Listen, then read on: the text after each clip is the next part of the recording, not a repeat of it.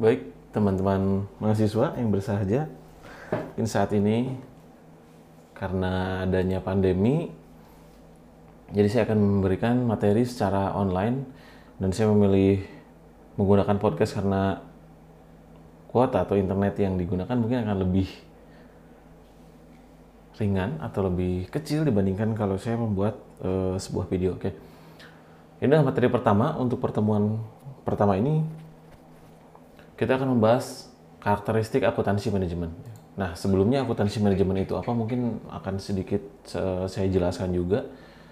Jika dicontohkan akuntansi manajemen ini apa dan segala macamnya, kenapa harus berkaitan dengan sebuah perusahaan dan kenapa dipelajari di program studi manajemen ini dan di semester kalian. Oke, sebelumnya saya akan bercerita dulu. Apakah sebuah perusahaan menghitung atau merencanakan keuangan mereka dengan data-data yang bersifat rahasia atau dibeberkan ke umum? Saya yakin pasti jawabannya teman-teman tidak akan ada satupun pengusaha yang akan memberikan data-data keuangan mereka yang bersifat pribadi itu diberikan kepada orang-orang yang memang bukan bagiannya atau bahkan kompetitor. Contoh adalah misalkan ketika ada suatu bisnis, teman-teman membuka satu bisnis. Saya ambil contoh saja, misalkan bisnis kuliner, misalkan teman-teman punya kedai cuimi misalnya, kedai cuimi makanan khas Malang itu. Nah, pada saat teman-teman membuat produk tersebut, resepnya pertama pasti tidak akan disebarkan kemana-mana. Dan yang kedua, komposisi harga yang ada pada produk yang kalian jual itu saya yakin juga tidak akan diberikan kepada siapapun karena itu bersifat rahasia, dan itulah yang dinamakan dengan akuntansi manajemen. Misalnya saya mempunyai perhitungan, harga pokok produksi untuk membuat sebuah es krim, berapa tepungnya, berapa airnya untuk takarannya, dan berapa harga dari komposisi-komposisi bahan-bahan baku tersebut. Misalnya tadi kita akan membuat sebuah kedai es krim, kita membuat produk es krim. Di sana ada perasannya, ada rasa coklat, ada stroberi, ada tiramisu, ada matcha dan lain-lain. Dari semua produk tersebut pasti memiliki HPP yang berbeda. Nah, hal inilah yang tidak akan diungkapkan di forum manapun, karena kenapa? Karena hal itu bersifat private, ya, atau bersifat bukan swasta, tapi bersifat lebih ke memiliki tingkat kerahasiaan yang tinggi. Saya coba misalkan kembalikan kepada teman-teman untuk pada saat kalian akan membuka bisnis, misalnya kalian akan membuka bisnis sebuah catering. Apakah perhitungan catering semua yang sampai gaji, promosi, semuanya akan dibeberkan begitu saja misalnya ke temannya yang mau buka juga, ke saudaranya yang mau buka? Pasti tidak akan. Kecuali kalau bermitra sebagai franchisee dan franchisor. Saya pasti kurang lebih pasti akan diberikan bagaimana cara mengelola keuangan tersebut. Tapi untuk di sini bukan berarti oh ini nggak ini banget, temen gimana sih kok nggak ngebantuin gitu. Itu bukan hal yang seperti itu. Akuntansi manajemen itu benar-benar salah satu hal yang cukup krusial ya menurut saya. Karena kenapa? Ini adalah salah satu mata kuliah yang bisa dibilang hal ini tuh kecil tapi dampaknya besar. Ya, ilmu yang ya tidak terlalu besar, tidak terlalu penting, tapi ini dampaknya besar sekali ya. Nah, kurang lebih itulah ringkasan atau benang merahnya ya, mata kuliah akuntansi manajemen itu apa sih? Mungkin akan bertanya-tanya, dan kenapa harus dipelajari di manajemen ketika nanti teman-teman membuka sebuah bisnis atau misalkannya bekerja di satu tempat atau satu perusahaan, pasti akan ada perhitungan-perhitungan yang bersifat hitungan-hitungan dapur yang tidak bisa atau tidak boleh di-share kemanapun. Nah, ini adalah bagiannya. Tapi boleh nggak sih Pak, misalnya saya sharing dengan teman saya di perusahaan lain, it's okay, itu sih boleh-boleh aja. Tapi yang pasti adalah jangan sampai orang lain tahu bagaimana dapur kita dalam mengelola keuangan itu. Kalau tahu gimana Pak? Kemungkinan besar tadinya yang mereka memproduksi sebuah produk dengan HPP tinggi, mereka akan menurunkan HPP tersebut menjadi lebih murah dan profit mereka akan lebih besar.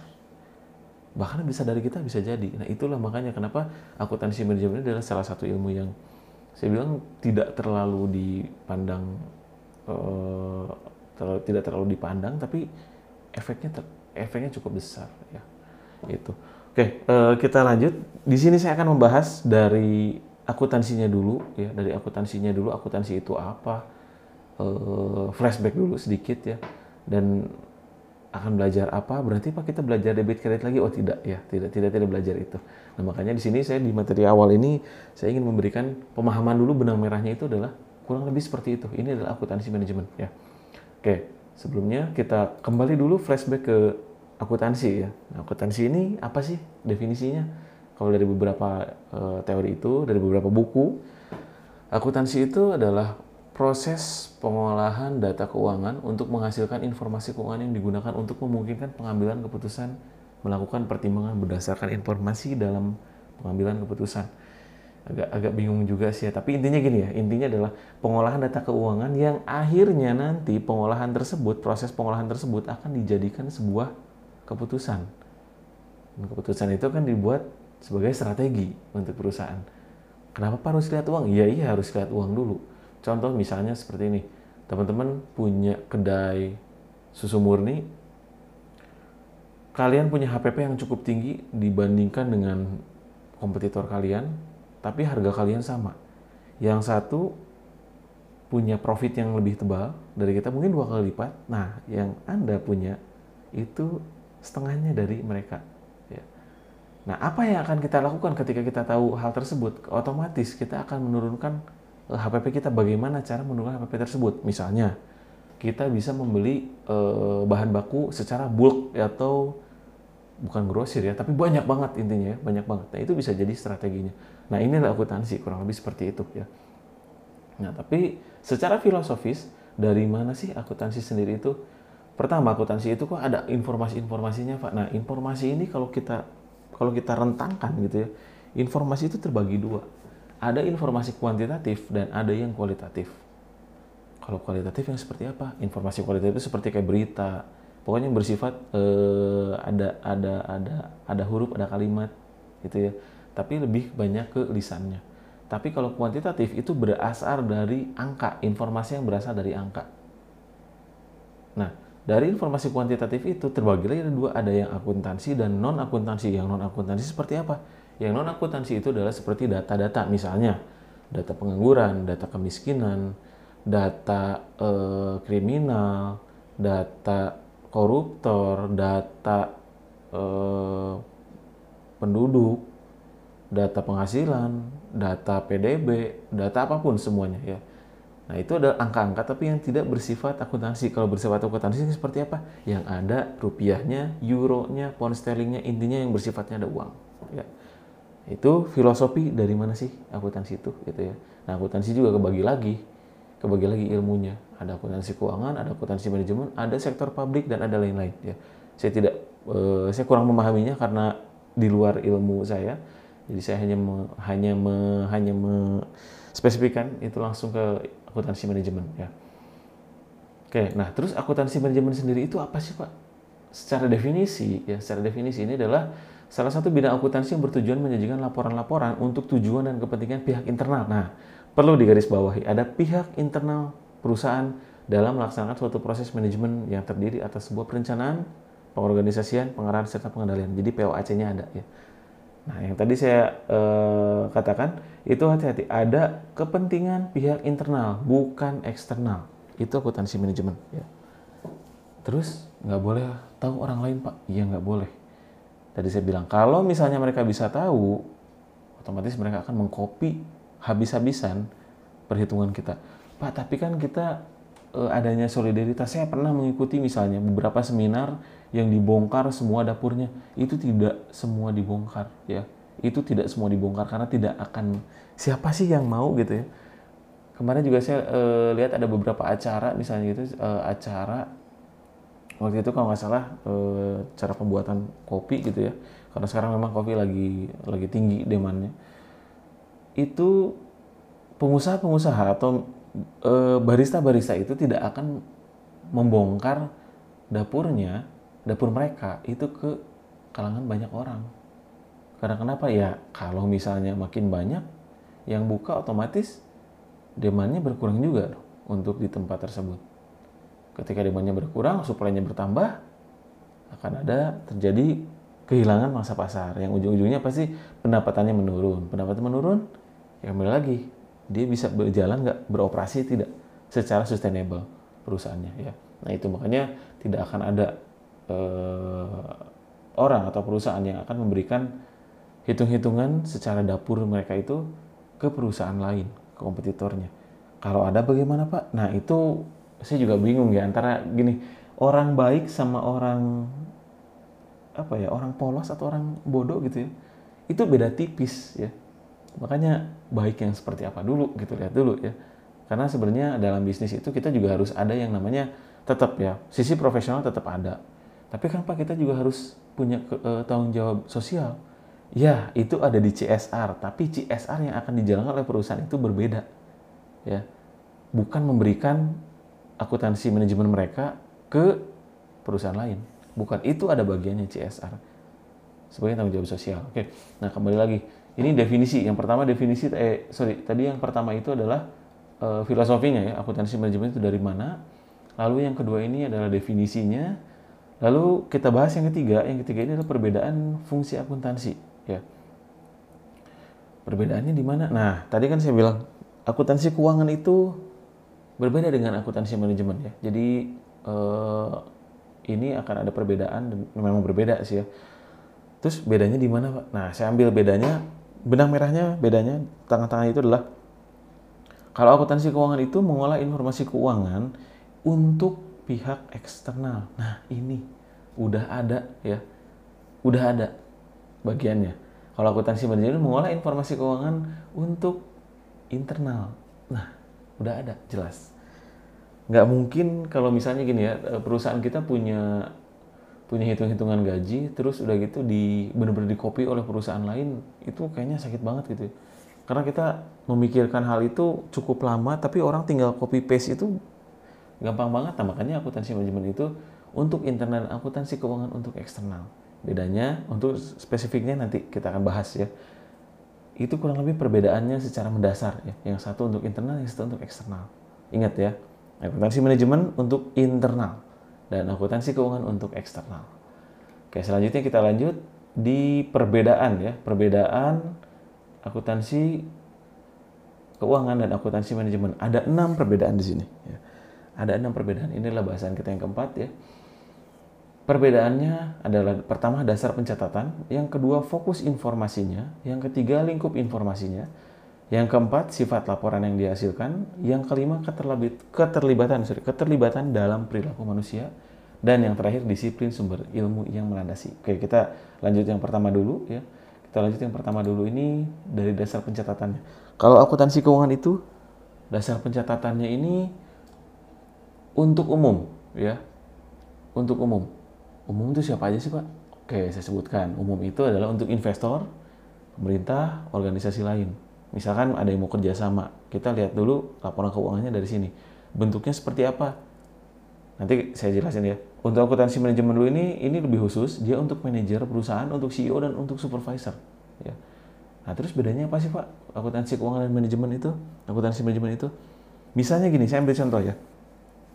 Ketika ada laporan untuk membayar gaji atau bahasa di manajemen keuangannya itu adalah human resource expense ya, atau biaya sumber daya manusia. Kalau di akuntansi keuangan kita langsung beban biaya SDM, langsung keluar semua. Misalnya 300 juta. Oke, selesai di bawah. Kalau akuntansi manajemen nggak seperti itu.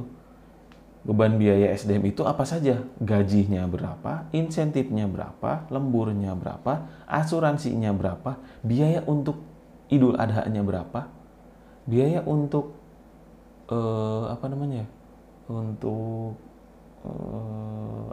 asuransi kesehatan udah. Terus untuk misalnya ada kurban gitu ya tadi wadah, terus misalnya untuk untuk biaya untuk liburan itu berapa per bulannya. Jadi nanti ada misalnya satu perusahaan itu ada ngadain family gathering lah atau acara apa, itu dari situ dipotong, itu bisa ya, itu akuntansi manajemen. Tapi kalau akuntansi keuangan tadi hanya sebatas itu saja ya, itu dari dasar pencatatannya jelas ya sekarang ya perbedaannya. Lalu yang kedua itu adalah fokus informasinya. Kalau akuntansi keuangan itu lebih fokus ke masa lalu, ke kinerja-kinerja yang sudah dilewati oleh perusahaan. Kalau akuntansi manajemen, masa lalu dan masa yang akan datang. Kenapa bisa yang masa yang akan datang? Kita hitung-hitungan lagi. Contoh misalnya ya, kita menghitung akuntansi manajemen itu adalah hitung-hitungan seperti pada saat ini, pada saat masa pandemi ya. Mungkin sebelum masa pandemi ini berlangsung, perhitungan kita masih normal HPP-nya. Ketika masa pandemi datang, itu pasti harus dirubah. Saya ambil contoh. Dulu Nivea, ya, Nivea tahu ya produk Nivea ya yang hand body itu. Nivea itu dia memproduksi hand body dan segala macam. Tapi pada saat masa pandemi, mereka menggeserkan biaya CSR mereka untuk membuat hand sanitizer yang lebih cepat. Itu masuk program CSR. Karena kenapa? Demand-nya tinggi, tapi supply-nya rendah. Nah, maka pada saat itu harus ada hitung-hitungan lagi. Hitung-hitungan, oh masa lalu nih CSR kita sekian, oh masa yang sekarang CSR sekian, dan ditambah bisnisnya berapa. Itu jadi ada dua. Atau contoh yang lebih mudah lagi misalnya seperti ini. Teman-teman misalnya membuka sebuah perusahaan retail, ya, makanan misalnya, makanan siap saji atau fast moving. Pada bulan-bulan atau hari-hari biasa, itu demandnya pasti biasa. Dan HPP-nya pun biasanya pasti biasa. Tapi ketika ada Idul Fitri, ya, mayoritas orang Indonesia kan agamanya Islam, Idul Fitri itu akan banyak pembeli yang datang ke sana. Nah, berarti harus ngapain di sana? Biasanya pada saat Idul Fitri itu bukan malah menaikkan, tapi banyak promo atau promo-promo bundle itu, promo bundle misalkan beli apa gratis apa, itu akan ada banyak yang seperti itu, dan kita harus menghitung kembali HPP-nya berapa sih, apakah ini fit untuk bisnis kita atau tidak gitu. Karena demand-nya pada saat biasanya udah menuju Idul Fitri itu tinggi sekali. Nah itu dihitung hari biasa sama hari yang berbeda, itu dihitung. Tapi kalau akuntansi keuangan hanya masa lalu saja selesai, kalau akuntansi manajemen tidak ya. Oke, itu perbedaan yang kedua tadi ya. Lalu lanjut ke perbedaan yang ketiga adalah lingkup informasinya. Kalau lingkup informasinya, akuntansi keuangan itu keseluruhan ya. Jadi seluruhnya dari awal sampai akhir operasi itu ada semua. Nah, kalau lingkup informasi di akuntansi manajemen itu terbagi atau parsial. Misalnya bagian SDM, ya udah cuma bagian SDM aja ngitungnya. Bagian pemasaran, hitung hanya bagian pemasaran saja. Jadi terpisah-pisah semuanya. Ya. Jadi akuntansi keuangan yang ditulis keseluruhan dari awal sampai akhir. Ya. Itu. Terus lalu perbedaan yang keempat, ya kita masuk ke perbedaan yang keempat, itu ada sifat laporan yang dihasilkan. Kalau akuntansi keuangan dia ringkas, yang tadi saya bilang. Ya. Misalnya ada biaya SDM, selesai. Biaya marketing 10M, ya udah. Nah, kalau di akuntansi manajemen 10M itu buat apa aja, itu berbeda ya. Makanya hal-hal yang rinci seperti ini biasanya tidak akan dibahas di perusahaan-perusahaan manapun. Pak, perusahaan yang TBK kan itu melaporkan laporan tahunannya. Silahkan tinggal dilihat apakah laporan tahunan mereka itu membahas tentang biaya, misalnya family gathering, biaya untuk penelitian dan pengembangan produk. Ada juga ngebahas tentang CSR-nya atau enggak, tapi CSR yang lebih dalam lagi itu enggak ya. Jadi hanya berapa sih biaya ini sekian, berapa sih biaya ini sekian, itu untuk akuntansi keuangan. Tapi kalau akuntansi manajemen berbeda ya. Yang tadi saya bilang ada biaya marketing, tuh marketing yang mana aja nih? Marketing yang direct, marketing yang iklan, advertising, marketing yang sponsorship, marketing yang misalnya kita menggunakan celebrity endorsement atau yang mana gitu, itu akan ada di akuntansi manajemen. Itu perbedaan yang keempat. Lalu lanjut ke perbedaan yang kelima. Di sini Yang kelima adalah keterlibatan dalam perilaku manusia. Ya. Kalau akuntansi keuangan itu lebih mementingkan pengukuran kejadian ekonomi. Beda dengan akuntansi manajemen, dia mementingkan pengukuran kinerja di berbagai jenjang. Contoh misalnya gini, kalau mungkin kita juga sering melakukannya. Kalau akuntansi keuangan itu sepertinya kayak gini. Misalnya kita membutuhkan sebuah keyboard dan mouse untuk komputer. Kalau di akuntansi keuangan, kayak gimana sih, keyboard mouse asal ada selesai gitu. Tapi kalau di akuntansi manajemen nggak, berbeda ya. Kita mungkin bisa beli mouse yang wireless dan yang ini yang keyboard juga yang wireless.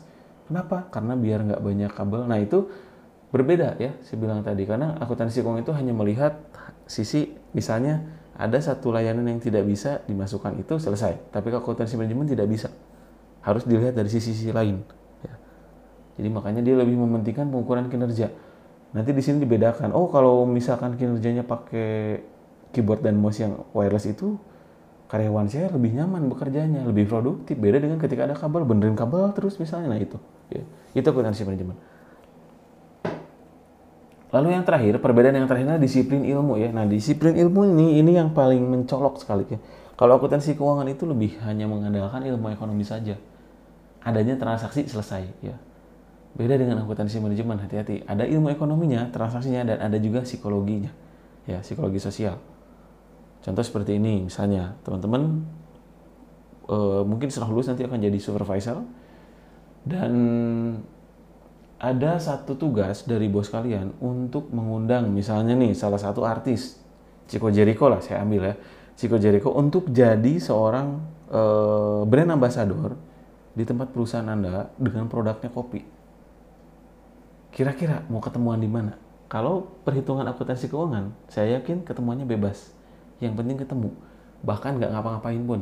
Maksudnya nggak makan, nggak minum, nggak nongkrong, nggak apa. Itu selesai. Yang penting kan efisien. Tapi akuntansi manajemen tidak berbeda. Ya. Dia lebih mementingkan efektivitas. Ketemu Chico Jericho, pantasnya di mana nih? Misalnya, saya ambil contoh, pantasnya di minimal di kopi Starbucks. Atau misalnya restoran-restoran bintang 5, hotel bintang 5 yang harganya cukup fantastis gitu. Masa ketemu artis mau di warteg? Nah itu ya. Walaupun ya tidak menutup kemungkinan akan ada saja artis yang orangnya mungkin humble atau down to earth gitu ya. Itu akan ada aja. Tapi setidaknya akuntansi manajemen itu menghitung tadi ada psikologi sosialnya. Oke, saya ambil contoh lain lagi. Kenapa akuntansi manajemen itu kok ngambil ekonomi dan psikologi sosial? Saya ambil contoh ya. Saya sering mengambil contoh seperti ini. Teman-teman yang suka ngekos ya, atau yang nggak ngekos juga lah ya, saya ambil contoh. Nah, kalian itu kalian itu memiliki kebutuhan untuk minum kan ya, minum air mineral. Nah, air mineral ini biasanya suka beli galon atau misalnya beli botolan yang literan gitu ya, antara dua itu. Tapi saya ambilnya yang galon aja. Nah, ketika kalian membutuhkan air mineral tersebut, otomatis kalian akan langsung beli kan. Nah, tapi pertanyaannya adalah kalian akan beli di tempat yang mana?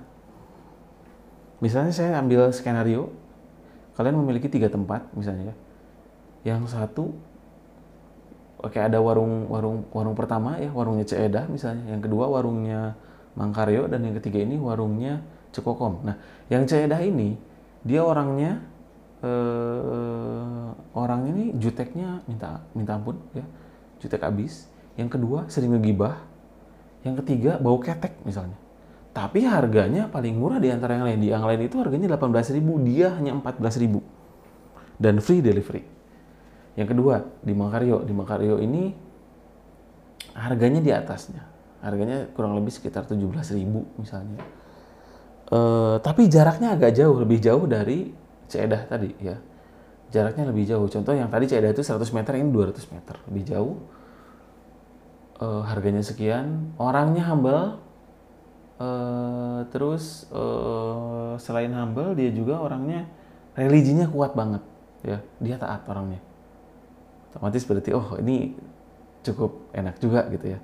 Nah yang ketiga ini Cekokom misalnya ya, Cekokom ini lebih jauh lagi, 1 kilo dari tempat kalian misalnya. Harganya lebih mahal lagi ya, harganya lebih mahal, tapi orangnya cantik. Misalnya mirip Henley Stanfield gitu ya, atau mirip BB Reksa misalnya gitu ya. Nah, walaupun dari ketiga itu kalian akan pilih mana? Itu bebas, silahkan kalian memilih ya. Itu kalian memilih silahkan. Tidak ada tekanan manapun harus memilih yang mana. Tapi saya yakin untuk para pria akan memilih yang tadi, Cekokom itu yang paling terakhir.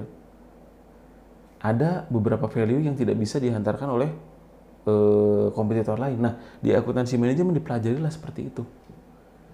Tidak selamanya yang murah itu pasti laku, dan tidak selamanya yang mahal itu pasti nggak laku, dan tidak selamanya yang tengah-tengah itu juga nggak jelas. Itu tidak selamanya seperti itu. Ya. Karena kadang-kadang kita selalu membayangkan sebuah produk itu kalau murah pasti laku, kalau mahal pasti nggak laku. Gitu.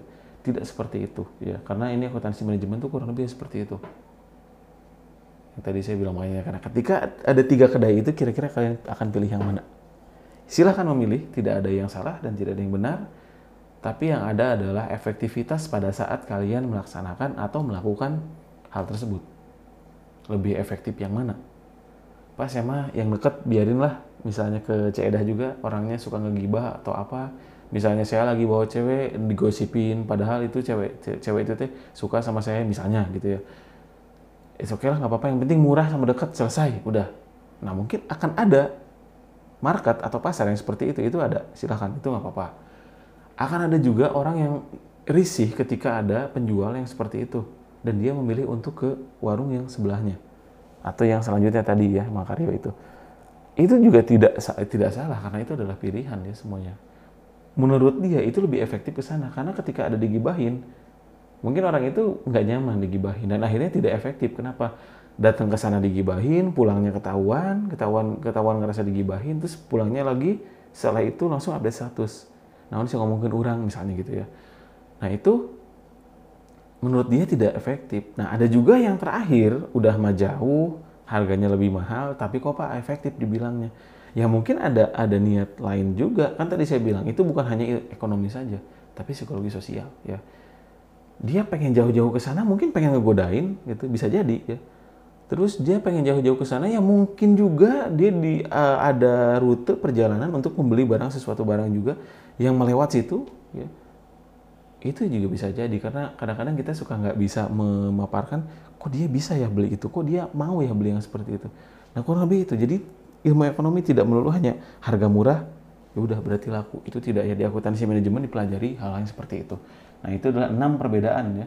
Bahasan tentang 6 perbedaan dari akuntansi keuangan dan akuntansi manajemen. Oke, lalu kita masuk ke kesamaannya ya. Kesamaan antara akuntansi keuangan dan akuntansi manajemen itu, selain mereka punya perbedaan yang 6 tadi, mereka juga punya 2 kesamaan ya. Yang pertama ini, mereka memiliki prinsip pengukuran relevan. Jadi gimana sih ngitungnya biar benar ya, intinya itu. Dua-duanya sama. Lalu yang kedua, informasinya itu sama juga. Mereka itu sebagai bahan baku nanti akhirnya. Bahan baku apa? Bahan baku menghasilkan informasi yang dijadikan keputusan untuk dijadikan strategi. Nah itu ya, jadi sama-sama informasi itu juga, hanya perbedaannya tadi. Terus yang mana paling bagus? Nggak ada yang bagus, justru dua-duanya adalah mereka saling mengisi ya, intinya itu. Oke. Lalu selanjutnya di sini saya masuk ke subbahasan yang selanjutnya adalah ada peran akuntansi manajemen ya. Atau fungsinya buat apa sih ini gitu ya. Tadi yang selain saya bicarakan secara generalnya itu, secara spesifik ini peran akuntansi manajemen adalah pertama adalah pencatat skor atau scorekeeping. Jadi akuntansi manajemen ini bisa melihat mana manajer yang gegabah, mana manajer yang terlalu hitung-hitungan, mana manajer yang efektif, mana manajer yang pelit, mana manajer efisien, mana manajer yang sering ngambur-ngamburkan uang, mana manajer yang sering membantu organisasi bisa kecapai target terus, yang mana nih? Di situ tuh ada ya, bisa kelihatan. Lalu yang kedua, dia jadi penarik perhatian atau attention directing. Nah, akuntansi manajemen kenapa bisa jadi penarik perhatian? Inilah yang bisa ditemukan ketika para koruptor ketahuan ya. Tuh, kok bisa sih Pak? Ya iya, misalnya gini, coba teman-teman lihat ya. Ada laporan keuangan ya. Ada laporan keuangan misalnya.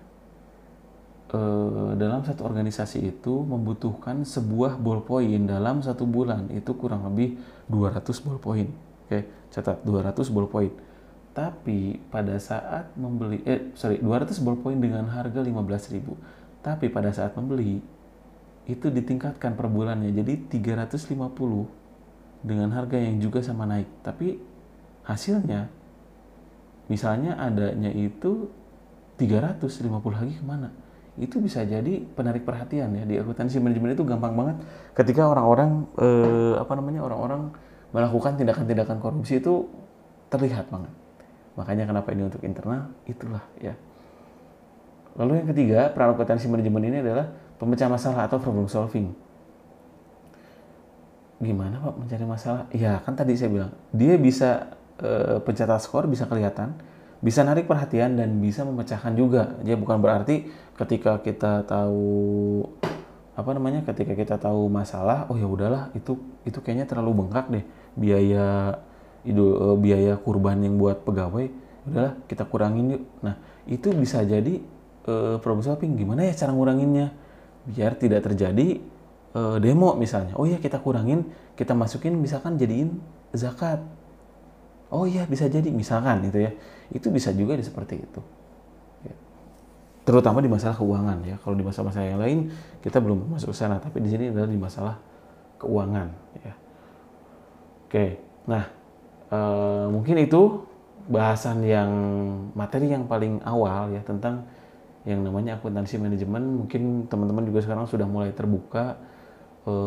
Nggak naon sih Pak mata kuliah apa sih ini teh gitu ya, udah nggak akan seperti itu. Jadi udah tahu oh itu teh hitung-hitungan ini, oh ini hitung-hitungan ini, dan saya yakin teman-teman pun udah mengalaminya ya, udah pernah mempraktekannya. Hanya di sini saya akan memberikan teori ini sebagai penguat atau fondasi dari ilmu yang sudah kalian terapkan ya.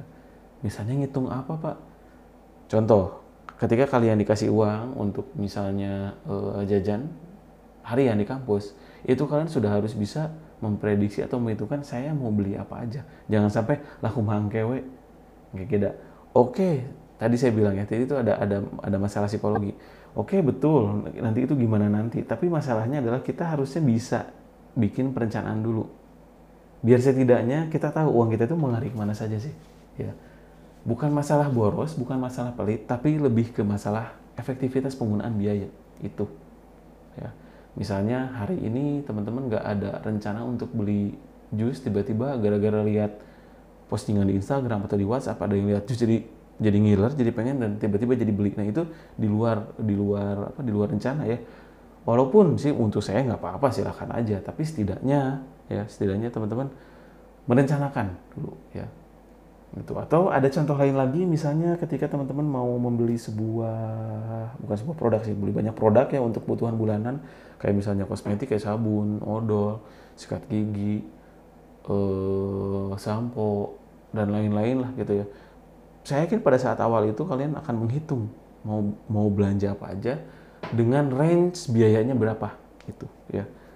Dan itu saya yakin tidak akan diberitahu kepada teman-teman siapapun, karena hitung-hitungan itu pas untuk kita sendiri ya, fit untuk kita sendiri. Oke, mungkin itu aja untuk materi yang pertama tentang karakteristik akuntansi manajemen. Saya Jago Pengaksian, kita berjumpa lagi di lain kesempatan. Oke, terima kasih.